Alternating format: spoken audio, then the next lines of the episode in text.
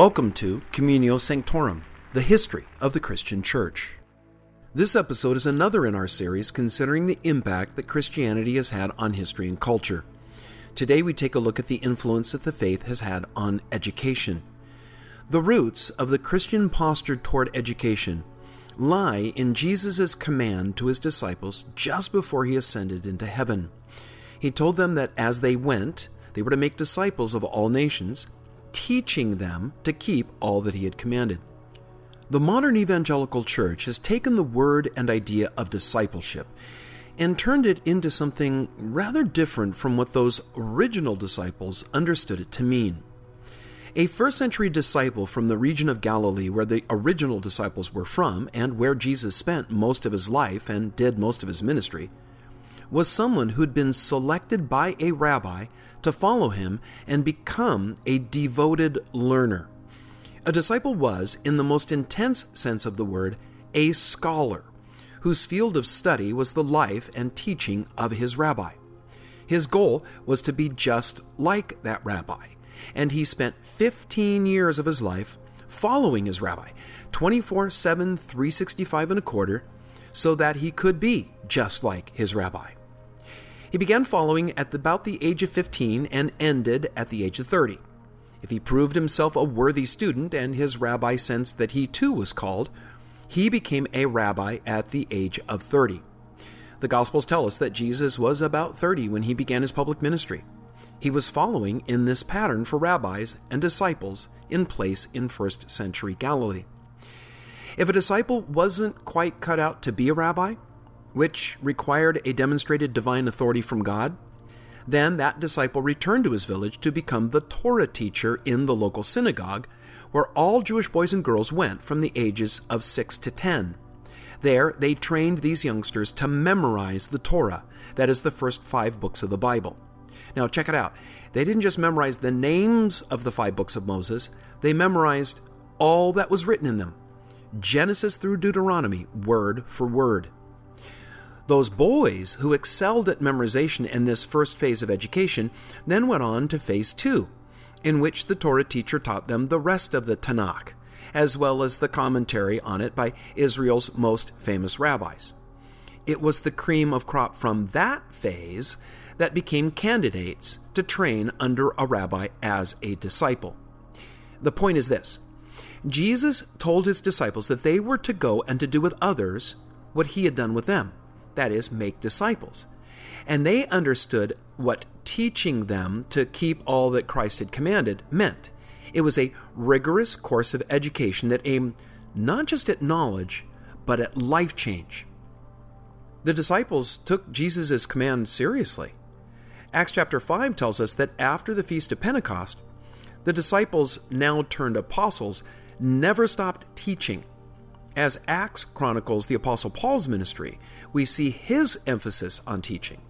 Paul was a teaching machine. He used every opportunity to inform people of the truth and then call them to the implications of that truth. In giving the qualifications for the church leaders called elders, which in the New Testament is synonymous with the word bishop and pastor, Paul says that they must be able to teach. Immediately following the time of the apostles, the second generation of Christian leaders took up the mantle of leadership and set out to cull the essence of what Christians believe. They devised what's known as the Didache, meaning the teaching or the instruction. This was written sometime between 80 and 110 AD. In the early second century, the pastor, or as we would call him, bishop, Ignatius of Antioch, urged all churches to instruct children in the scriptures and to teach them a trade. This was a direct carryover from Judaism, which placed tremendous emphasis on literacy, that is, on knowing how to read and understand God's Word, and on knowing a skilled trade. As we saw in a long ago episode of Communio Sanctorum, while baptism in the New Testament was something that believers were urged to do as soon as they came to faith as a public profession of that faith, as the decades passed, baptism was delayed until after new believers could be catechized, that is, taught the catechism, which was a question and answer format in which they were taught the doctrines of the faith. And these were no lightweight questions, it was some pretty deep theology. They weren't baptized, until they had taken all the lessons, and that meant, well, two to three years before they would be dunked. These catechumen, as they were called, were at first taught in the homes of other church members. But eventually there were too many, and so special schools were built. In these schools, the emphasis was on literacy, where people could learn to read and write so that they could read the scriptures and other classical works. Justin Martyr built one of these schools in Rome and another in Ephesus. They began popping up all over and earned a reputation as a home of great scholarship. The school in Alexandria, Egypt was regarded around the empire as a great center of learning and scholarship. Another school in Caesarea on the coast of Israel was another. It was out of these schools that the towering intellects of men like Origen, Clement, and Athanasius arose. While the main course of study in these schools was theology and the Bible, they included other disciplines as well mathematics, medicine, philosophy, grammar, and what passed for the science of the day. These centers of learning went far to remove the stigma the critics of the faith had attached to it in its early days that it was a despicable religion fit only for the poor, for the uneducated, and slaves. The church was led by some of the brightest minds of the day who were more than capable at not only defending the faith, but in dismantling the majority paganism. Many of these early apologists used the best of Greek philosophy to argue for the superiority of the Christian worldview. It infuriated pagan apologists that their own heroes from the past seemed to lend their weight to the Christian gospel. Now, to be sure, Christians weren't the first to set up schools. In Corinth, the book of Acts tells us that there were pagan schools when Paul arrived. They were doing a brisk business, too. Where the Christian schools defied convention was in their willingness to educate both sexes in the same setting. Romans taught only boys, and only from wealthy families at that. Christians taught men, women, and children, regardless of how many coppers they could pass the teacher. In the 5th century, Augustine said that most Christian women were better educated than pagan philosophers. As education became more and more a mark of being a Christian, their homes expanded and the course of study grew more comprehensive students were taught the trivium of grammar, rhetoric, and logic as core subjects, and the quadrivium of arithmetic, music, geometry, and astronomy as support studies. The church's goal in this education was to make sure that its members were well educated, especially its clergy. They needed to be educated so they could love God with all of their mind and serve Him with all of their strength. In the 8th century, Charlemagne made sure that his children were well educated and brought the famous English scholar Alcuin to tutor them, as well as the other children of the nobility. Hundreds of years later, King Alfred of England made sure that his sons and daughters were taught to read and write in their native tongue and Latin, which was the scholarly language of the day. In the 1330s, a Florentine writer reported that there were about 10,000 children in Florence's Christian schools. While the church educated both sexes equally for the first several centuries, as the Middle Ages approached and the cathedral schools grew, the emphasis on education shifted to men who were being trained for the clergy.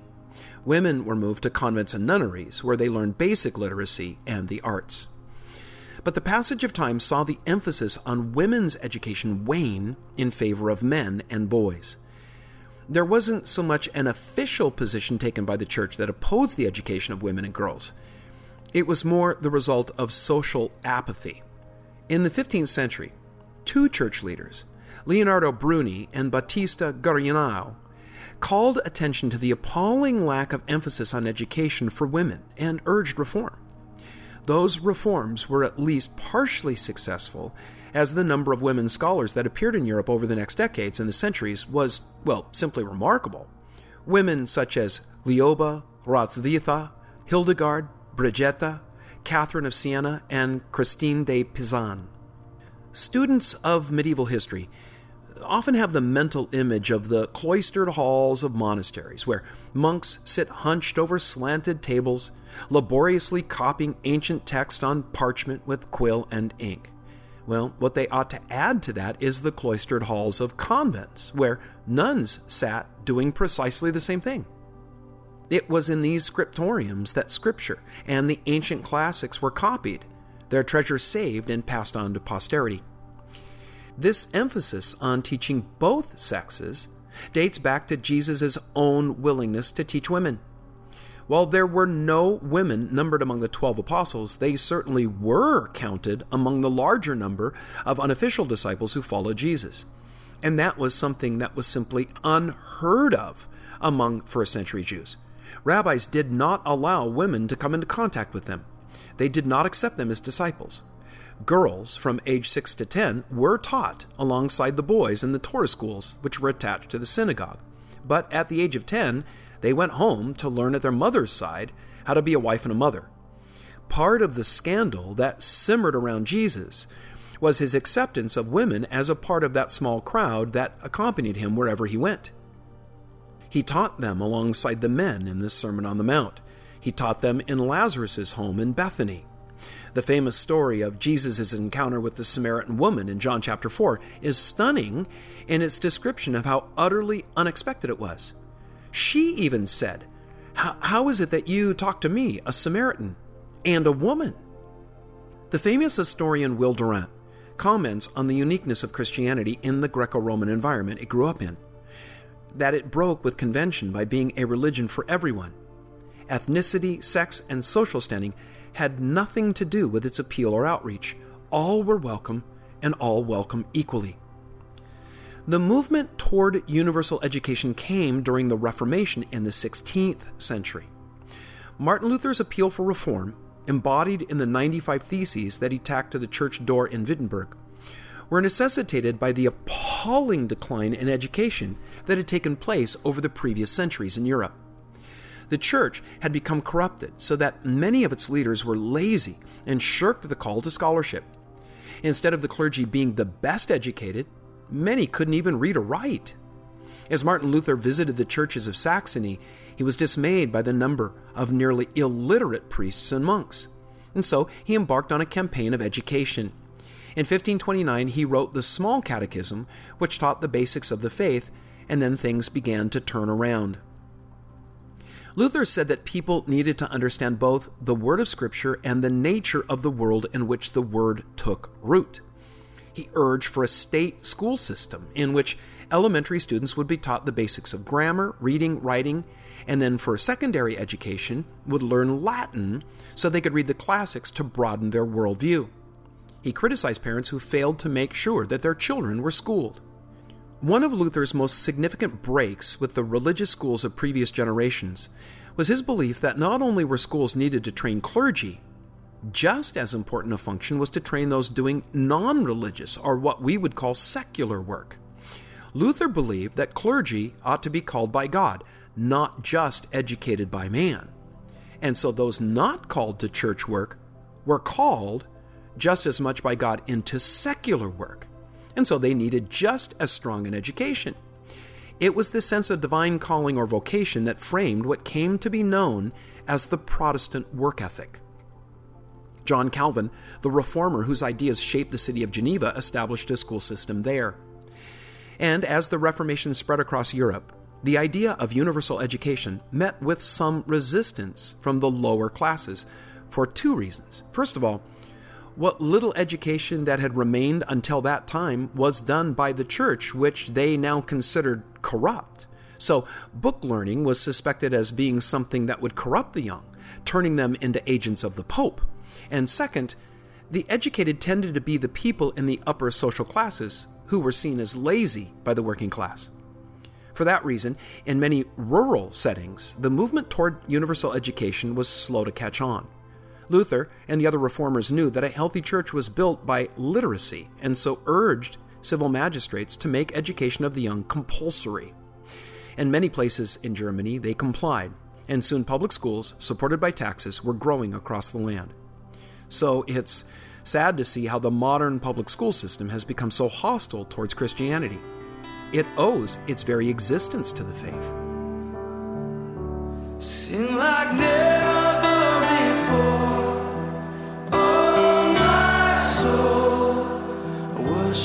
就